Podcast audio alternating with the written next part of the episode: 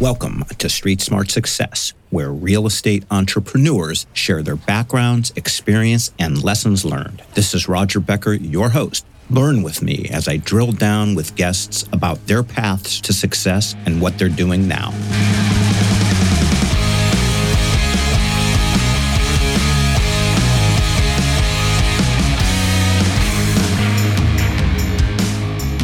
So today we have with us a guy that's doing very, very interesting things in the town of Rochester, New York. Heard him on another podcast. And not only is that interesting, but he's also doing a lot of stuff in office, which I find to be fascinating. It's an out of favor asset class, but I happen to know that in the right market, the right kind of product, it's fantastic. So that intrigued me so much when I heard this gentleman.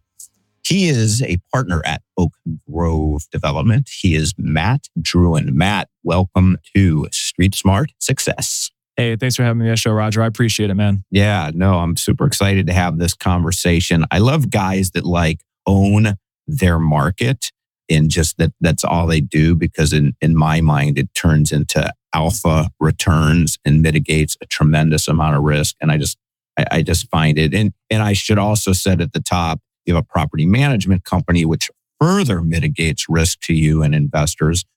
So, Matt, let me do this. Let's start with the Matt Drouin story pre real estate. Pre real estate. All right. So, uh, let's rewind the clock a little bit. And I'm not going to go into all my childhood traumas or anything like that, but I had Darn. a tumultuous. But I had a tumultuous childhood. I mean, I had two loving parents and uh, they were blue collar. My dad was a general laborer at Genesee Brewery. My mother was a dialysis nurse. And uh, they fought like cats and dogs. My, they ended up getting, you know, splitting up. My dad ended up getting like, you know, he was married four times. And I associate a lot of this negativity in my childhood going back to money or lack thereof. And so, and, you know, my parents sold their house in the city of Rochester poured every single dime that they had into house in a better school district to give my brother and I a better opportunity and a better education. And uh, that like added to the stress factor of the whole thing. Plus, we lived in the blue, you know, the blue collar side of like a white affluent uh, suburb. And so I kind of grew up in this sort of inferiority complex. I had, you know, peers that were driving to school on their 16th birthday in a brand new Lexus. And here I was, dumb little kid, right? I was, I had a hand me down Chevy Blazer. I had a car and it was still eating me up alive that I didn't have a brand new Lexus and that sort of thing. So I had this sort of unhealthy kind of infatuation with, uh, you know, getting rich and, you know, so it, it would, you know, cure all of my problems and that sort of thing and my family's problems. So that's kind of like the foundation for how this happened. Didn't know how I was going to do it. I just knew what it wanted to, what I wanted to look like. And so went off to college because everybody said that, you know, you got to go to college. And I went to school for business administration.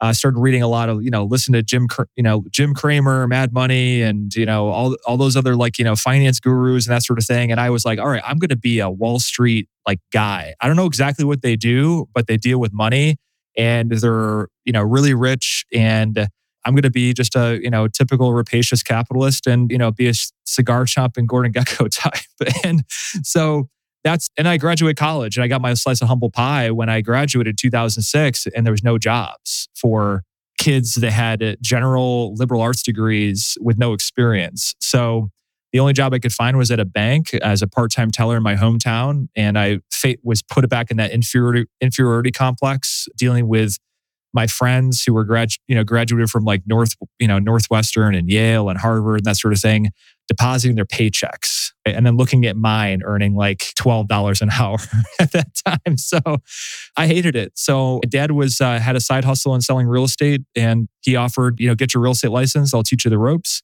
And that's how I got started in real estate brokerage. He kicked me out of the nest because uh, it wasn't his dream to have a 20 something year old uh, living with him his house. And so I had the option to either get an apartment with my friends or buy something multifamily and rent out the other units. And that's what I, you know, and that's what I ended up doing. You know, I took all the my commission checks that I'd saved and put it into that deal.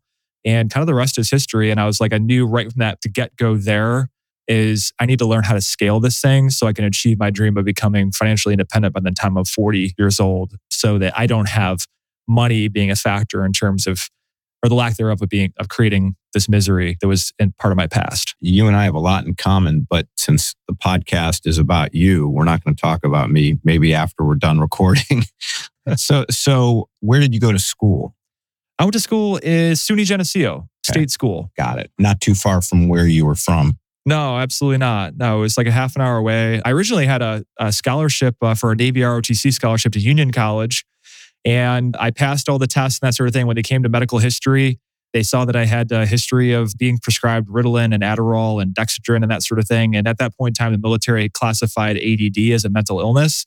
So they pulled the scholarship for me, and here I was. I was like, I can't afford forty five thousand dollars a year in, in, tu- in tuition. So I had to basically, you know, change change paths and go to a state school, which is a blessing because I graduated debt free, and also I met my wife there. Perfect. Okay. So as of now, you guys are doing, and, and, and based on what I heard from you and then going to your website, you do a lot of office stuff, but you guys have also done residential. I guess what is, in terms of current holdings, how does it, how is it broken out percentage wise? How much is commercial? How much is residential? Like what's a brush stroke on the portfolio? I guess probably 70% multifamily and 30% commercial. And commercial being either retail, office, or industrial is kind of how our mix is uh, broken up. How we built that portfolio was just through being opportunistic. So we're asset class agnostic, but we are very, very focused with laser like focus on our local area because that's where we have a competitive advantage in terms of our relationships, our management company, and also our deep, deep knowledge of the market too. Got it. On- On the multifamily side, you know, again, brushstroke, how many doors, how many buildings, vintage, what does all that look like? Vintage, I mean, old, old as hell, man. Like we have Rochester's got a lot of old housing stock, charming old homes. So typically around like 1890s, 1900. Multifamily wise, we have 76 doors under ownership and management. And then uh, on the office size, uh, we have like about 500 500,000 square foot feet of like office, industrial, retail that are part of the portfolio. And so out of that 500,000, how does it break out between office, industrial, retail? What's the biggest part? I think I think probably office is about half of that. So uh, office is probably about I, I can't do math here, but you know, but Well, it's 250,000. 250,000. I- I'm not good Yeah. at either, but the easy math I can handle. yeah, All right. And then, and then retail and industrial is the other part of it. correct. Yep. do you have a like a it's the beginning of 2024 do you have a sense of and i think i already know the answer but i'm going to ask anyway is do you have a sense of one of these asset classes where there's greater opportunity right now from an acquisition standpoint or is it just not necessarily it's purely opportunistic and you, never know when the next deal is going to come and and then the, the asset class is second to that We're seriously looking at multifamily. We would love to get back into multifamily. It's awesome. I mean, it's incredibly more simple to uh, write business plans on value add multifamily opportunities. It's it's hard when you're looking at a you know an office building that's 50% vacant in terms of you know kind of like just putting you know putting your finger out there in the air in terms of where your tenants are going to come from and really knowing with surety in multifamily you can you, know, you can pull the rent comps down the street, see the occupancy levels. We have access to CoStar, so we're able to kind of see, you know, mark market data and intelligence on that. But it's a, you know, it's a, been a difficult market. The transaction volume is very, you know, is is lower than it was. Uh, we haven't done a multifamily deal in a few in a few years when things started getting crazy, and we thought we were stupid for not jumping in. But what we saw is what we've been seeing now is that you know those people that we thought that were you know smarter than us that knew something we didn't didn't were just kind of like riding a wave. Well, obviously, you're probably thinking you're pretty smart right now, given kind of what's what's going on. Well, I don't know about Rochester specifically, but a lot of people got out in front of their skis and they're paying the price right now. In terms of getting into, you know, you want to get into multifamily for all those, you know, logical reasons, right? It's easier to underwrite. It's, you know, there's less uh, risk might not be the right word. It might not be the wrong word either, but, you know, there's less unknowns. Let's put it that way what does multifamily mean to the way you say multifamily? Is it a minimum number of doors? Is it is it certain sub markets or what exactly does it mean? So generally, if it's uh, if it's located close to one of our other assets, then we'll look at something that is you know between twenty and thirty units. If it's a ways outside that you know that footprint, because our footprint's very very tight in terms of its geographic area, that unit count kind of needs to go up so we can have the economies of scale. Because it, it's very difficult to scale when you're looking at you know multi-site management and sharing staff that you have on payroll that have to go to fix a toilet at a property that's, you know, that's a half an hour drive away. And it always involves a two hour trip to Home Depot. I have no idea why trips to Home Depot take two hours.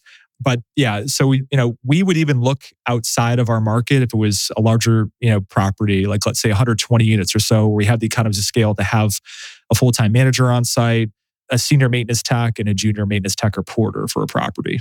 How far out would you go if the building were big enough that it could that it could support on-site staff? Probably within a two-hour driving radius is kind of where our, our market knowledge is leaves us. So that's between you know Buffalo and Syracuse and Ithaca. Outside of that, we would passively invest, and we have passively invested with other operators in other markets that are higher growth than Rochester. Rochester is a great blend of cash flow and meager appreciation. But with myself, you know, being 39 years old, I'm more motivated by, you know, long-term equity multiple. So I also invest passively in other people's deals outside of outside of New York State in those high growth, low cap rate markets. That is interesting to me. That I would not have predicted. How how many different sponsors have you invested with as a limited partner and what has your experience been? I've invested in uh, three different deals, and it's actually the experiences have been great. I've loved it more than my day job to be honest with you. So it's definitely a different side of the token to be on where, you know, sponsors are out there, they're finding deals, they're kissing a lot of frogs. They're, you know, great, you know, raising capital. They have to run the deal. They have to put the whole capital stack together. It's a lot of work. And it, there's a lot of work that goes into for just to land a property under contract. So it's a great position to be in, one that I'd like to dedicate more time into being in over the next 10 years uh, because I just didn't, you know, I just enjoy it. I'm able to kind of like look back at a high level at opportunities and uh, those are ones that actually meet my investment, you know, my investment objectives better than we have in our own market. But at the same time, I have to be an active investor in my market because you know that's i have 17 years of experience in rochester i know every street i know every player in the market i know all the lenders and uh, i have you know that is a incredible asset that would be a shame for me to just not leverage. Yeah i, I get it. And you probably also I, I would assume that even though you know in, investing passively with the right sponsor right deal is is can be lucrative it could be profitable. I would imagine you're still in some of the stuff you're doing as painstaking as it is i would imagine you're getting greater returns for the deals you're doing locally. Am I am I correct? Absolutely. I mean, the definitely able to achieve equity multiples that are in alignment with my objectives is just there's a lot of work involved with it. And generally with our market, the kind of unique characteristics of it is that we can offer we don't really care about the cash flow we give the cash you know most of the cash flow to our investors and we keep a substantial portion of the equity so it kind of achieves that objective but the it requires time and time is the only resource I, I definitely have limited amounts of. Well you know what you do it sounds like you're already on that path is you you re, you reinvest the money you're making locally into deals with other sponsors and turn it into purely passive income over time. What would you say is the and you alluded to you know like when you buy an office building it's you know let's say 50% vacant you know it's it's kind of a it's an unknown who you're going to get as tenants and you know in, in the when and how and and who they are and all that kind of stuff i get that as opposed to renting a you know a two bedroom apartment but what would you say other than filling the property what are the biggest challenges to running office I think it's just a, you know, it's the lease up, which is the most difficult part of it. Typically, office users, at least the ones that we work with, are pretty sticky. So they'll go in on a five, you know, five year, seven year deal they're relocating their business there. So, uh, you know, just the idea of having to change their mailing address in the event that they, you know, they want to move, it just, you know, keeps them awake at night. So they t- typically stay for a long term. We invest in multifamily in higher income younger areas. And uh, you know, we have our residents that stay with us maybe maybe two, maybe three years. You know, bless our lucky stars if they do. But then they buy a house, they get married, you know, and that's what happens, right? So we have higher turnover, there's more management intensity. So I think that the, you know, you're completely right with office it's the it's the lease up and then keep your tenants ha- you know and keep your tenants happy and it's an incredible asset class to be in otherwise mm. what's the trajectory of rochester so rochester economically i think it's uh, organic growth of between 2 to 3% is something that you can count on with rochester. It's never going to be more than that because we don't have the catalysts that are in other markets to create you know exponential growth or you know this hyperbolic growth that you see in other markets. The downside is is really hedged against because our economy is undergirded by medical and education we have some of the most robust medical systems and hospital systems that are right in our city you know, we have Unity Hospital, we have Rochester General Hospital, and we have Strong Hospital. And these are major hospitals that employ a lot of people. And people are always getting sick, regardless of how the economy is doing. And then education wise, I mean, I can't even name all the educational institutions that we have that are scattered around our metropolitan area. But really, you have that as it, and then we have a, a lot of a con, you know constellation of different technology and uh, light manufacturing companies.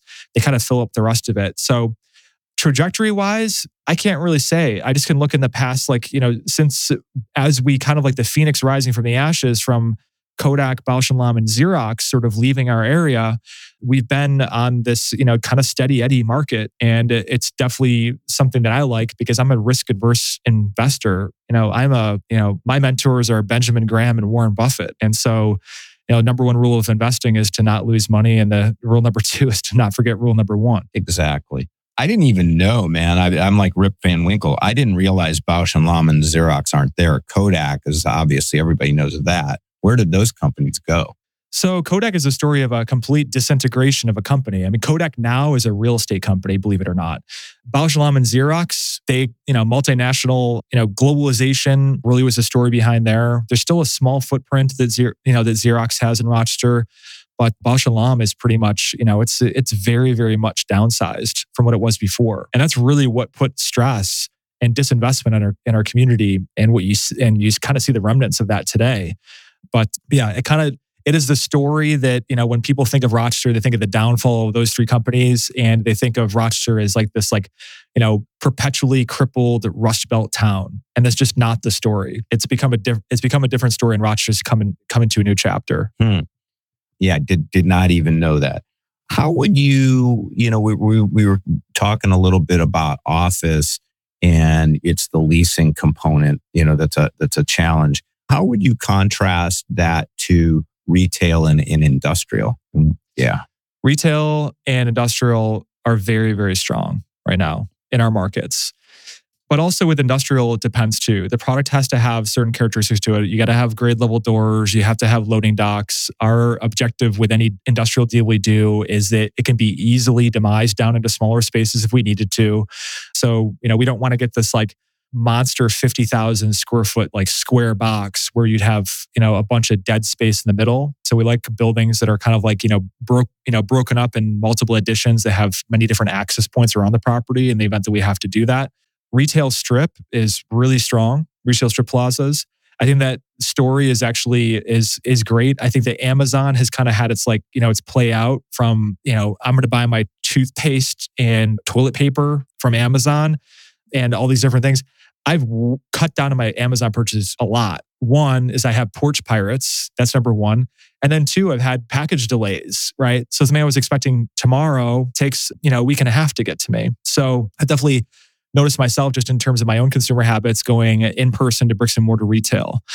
Office, in terms of what we've acquired, it was an opportunistic and also a contrarian play. We kind of saw that the entire investment community redlined office out post COVID.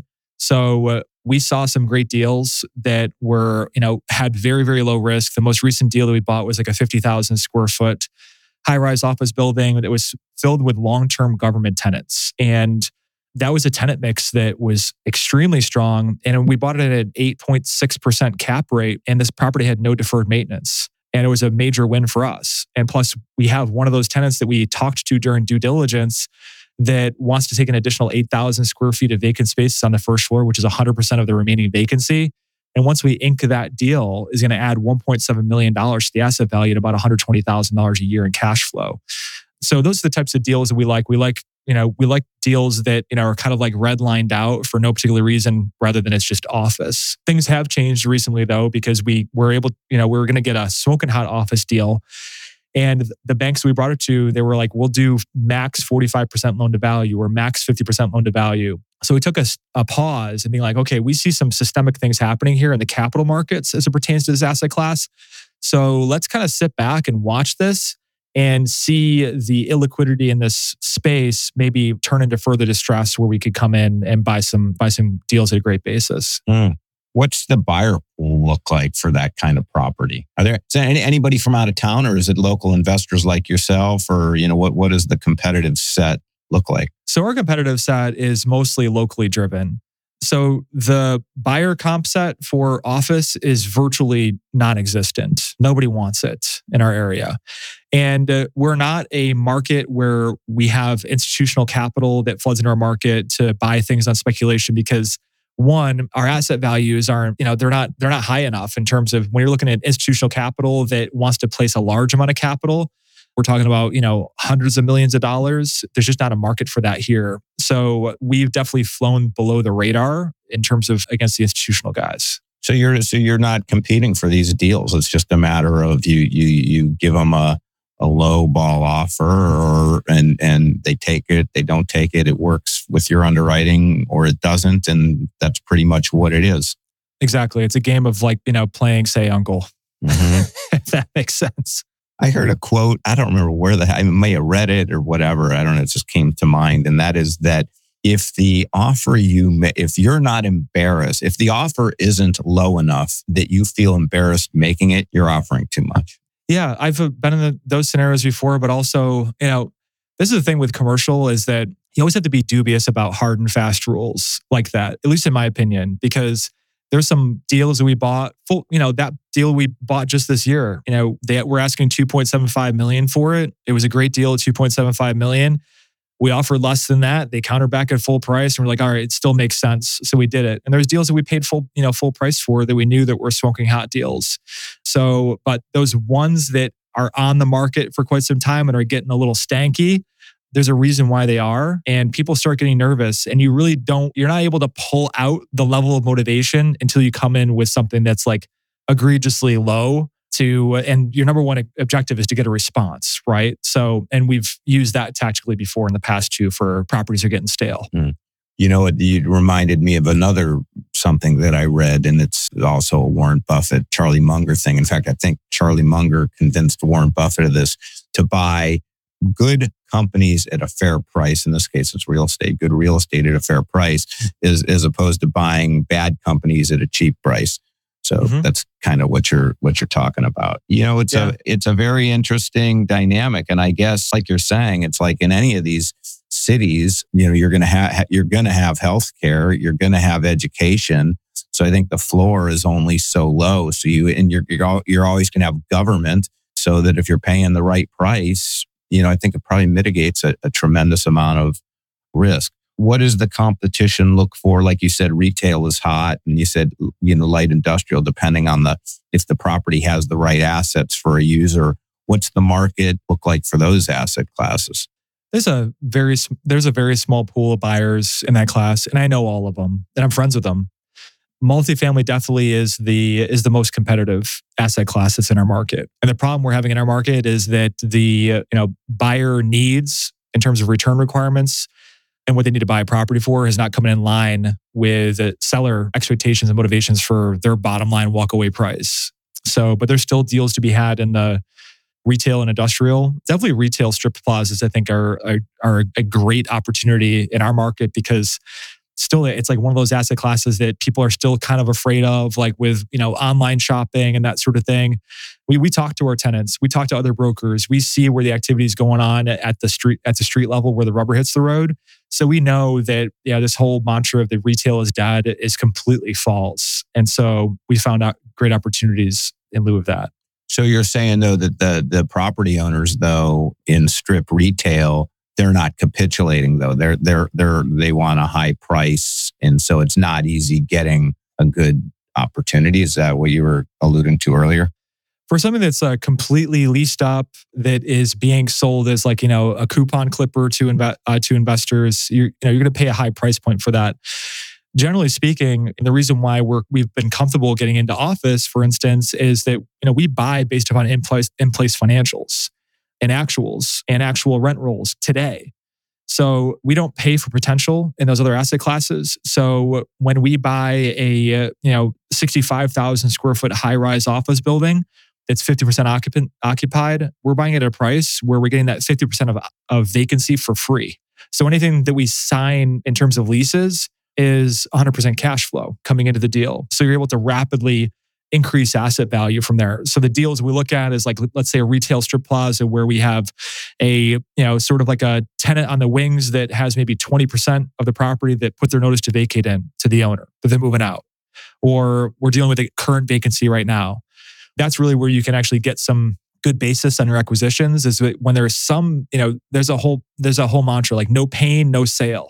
All right. And not, you know, a, a property owner that's like, well, just make me an offer. You know, give give me some stupid, you know, stupid offer where I'd, I'd be an idiot to walk, you know, to walk away from it. That's not a good position to be in, especially if you're a value add investor. Mm.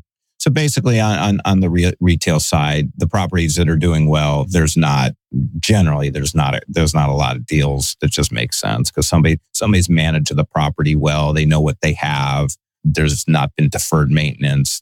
You don't see a lot of distress there, so they have no reason to sell it for less than what it's worth. Is there a lot of I guess what is the occupancy in in the submarkets that you would buy? Are there are there a lot of opportunities where you can you look at a center and it's been deferred for whatever reason and and, and you know that you could fill it up or what's what's the general gist? So when we're looking at, for instance, like an office product, small office is leasing and there's a lot of demand there. So when we look at a deal where there's maybe a hole in the property from a vacancy standpoint, we look at okay, can we demise this 10,000 square foot office suite down into, uh, you know, let's say eight to 10 smaller office suites that would be attractive to a typical white collar professional type of business, like a CPA insurance company or a therapist. And that's kind of the, you know, the way we look at those types of those types of deals. How many deals did you do in 03, 02, just total across all asset classes? 20, 22 and 23? Yeah. Okay. We do one deal a year. So I think that we bought a deal in 22 and we bought a deal in 23. And this is just kind of how we operate. We're super picky. We're not super, I mean, we're super active in the space in terms of touring properties, looking, you know, making offers, and that sort of thing. But, you know, we're not in a, uh, you know, feed the beast type of type of business model where we need to take down acquisition, you know, a certain amount of acquisitions every year. So we are, you know, I still consider ourselves, you know, pretty small, com- uh, pretty small company, just buying, you know, one bigger deal a year and just pushing the envelope on that deal size each time. So we know that we're keeping ourselves intellectually stimulated and feel like we're, you know, challenging ourselves and uh, growing. Are you in a position where you don't have to feed the beast? because of your property management company feeds you and your partner? So uh, what so David Martin my partner is director of operations for our management company. So his, uh, you know, he gets food put on the table because he runs that company. That company earns management fees off the assets that we that we own and manage. And then for my uh, for myself, I mean, I'm in you know the I was a real estate broker. I'm in you know the I'm also in the education space as well, working with residential real estate investors that are looking to scale into commercial properties.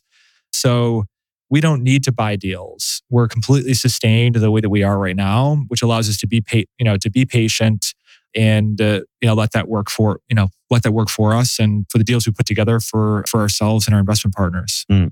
In terms of your acquisitions, do you have a time horizon? Are you guys you know try to sell these things in two to three years or five years, or do you are you, are you thinking more in terms of longer term holds? What's your view on that?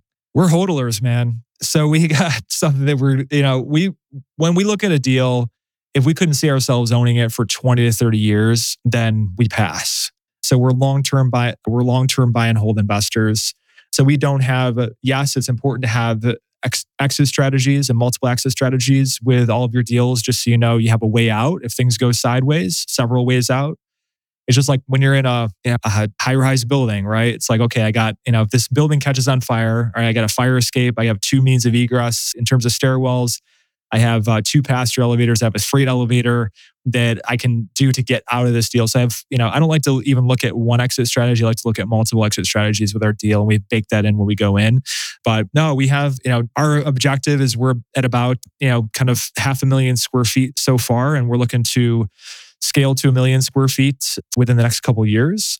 But you know, we're not going to put ourselves into a bad deal or a mediocre deal to achieve that. You know, it sounds like you're really, really very thoughtful, intentional about what you do. And it's impressive. I mean, so many people, it's just like they brag about the assets under management and, you know, half of them, they're not distributing anything to their investors, but yet we're, mm-hmm. we're buying more what kind of debt do you do you take on in different properties?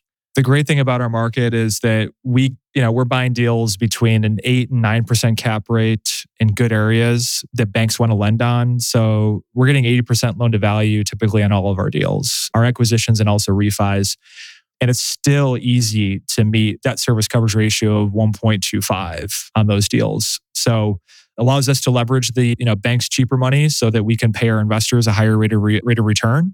But you know the markets that I passively invest in, though, I mean those are low leverage deals because even if you're getting a great deal on it, you know you got to put 50% down to make D, you know DSCR on those on those deals. But it's good that we're in a market that we have cap rates that are favorable to you know to kind of like that 20 25% down payments do you, do you do floating or is you doing fixed or a mix so we won't do a deal unless we're fixed for five years. We've done deals that were fixed for 10, didn't ask for it, but we, you know, would take a term sheet around to, and shop it around to a couple of our lending partners. And, uh, you know, we did a deal where, all right, we'll do, you know, to get your business, we'll do a 10 year, 10 year fixed on it. It's like, okay, well, we'll probably refinance it before then. As long as there's no prepayment penalty, we're, we're game with that.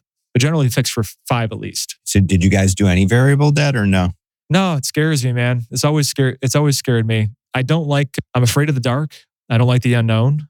and so, you know, me, you know, basing, you know, putting a lot of my, I guess, well being and the well being of investors in the hands of, you know, Jerome Powell and the other people in the Fed, you know, if they, it's like if they if they fart in their pants and don't like the way it feels, then you know they could you know axe your business plan and put a hurting on you. So we like we like to have fixed variable just is not comfortable for us. Yeah, my goodness gracious.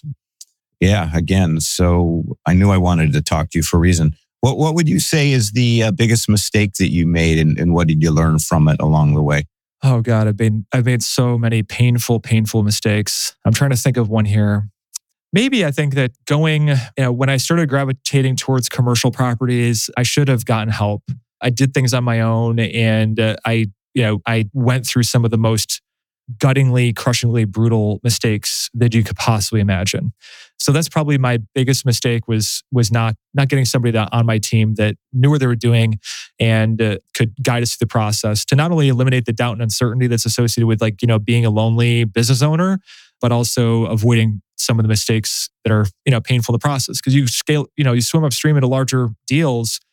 Yeah, real estate's the idiot's business, right? You have you know wide margins of error but those margins of error, you know, they have a couple, they have an extra comma on them and some extra zeros. So, you know, something that might be a kick to the teeth when you make a mistake on a smaller deal is uh, could, you know, basically stab you in the gut and leave you bleeding out on the floor when it comes to commercial. So, yeah, so that's what I would say. See, and here I, I thought you were going to say, you know, it, when it's smaller, it's a kick to, to the teeth and when it's significantly bigger, it's a kick to something else. But you you you, you went in a different direction. Listen, Matt Drouin, how, how does one get a hold of you to find out more about what you're doing and you know potentially participate with you in something that you uh, are in, involved in down the road?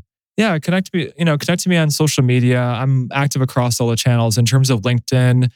Facebook, Instagram. I put a lot of content out there that's value add educational type of content is probably like 95% of what I do out there. I'm just trying to you know be evangelical about going bigger. I don't think that all these, you know, all the big properties that are in people's communities need to be owned by only a few families. I think that we can democratize that. So I'm trying to encourage, you know, wider spread ownership and spreading it around. So that's kind of like what the message behind my content is. Got it. Well, Matt, I have really, really, really enjoyed this conversation. And yeah, and I, and I want to do it again. And I'm just so glad we got to meet. And uh, yeah, I can't thank you enough. Yeah, absolutely. Definitely willing to do a part two. I enjoyed myself too, and uh, willing to go into more of the gory detail with some of my mistakes. that does that sound interesting. I got to tell you, that does sound interesting. All right, man. Well, I will talk to you soon. It sounds router. Take care. Thanks. Bye.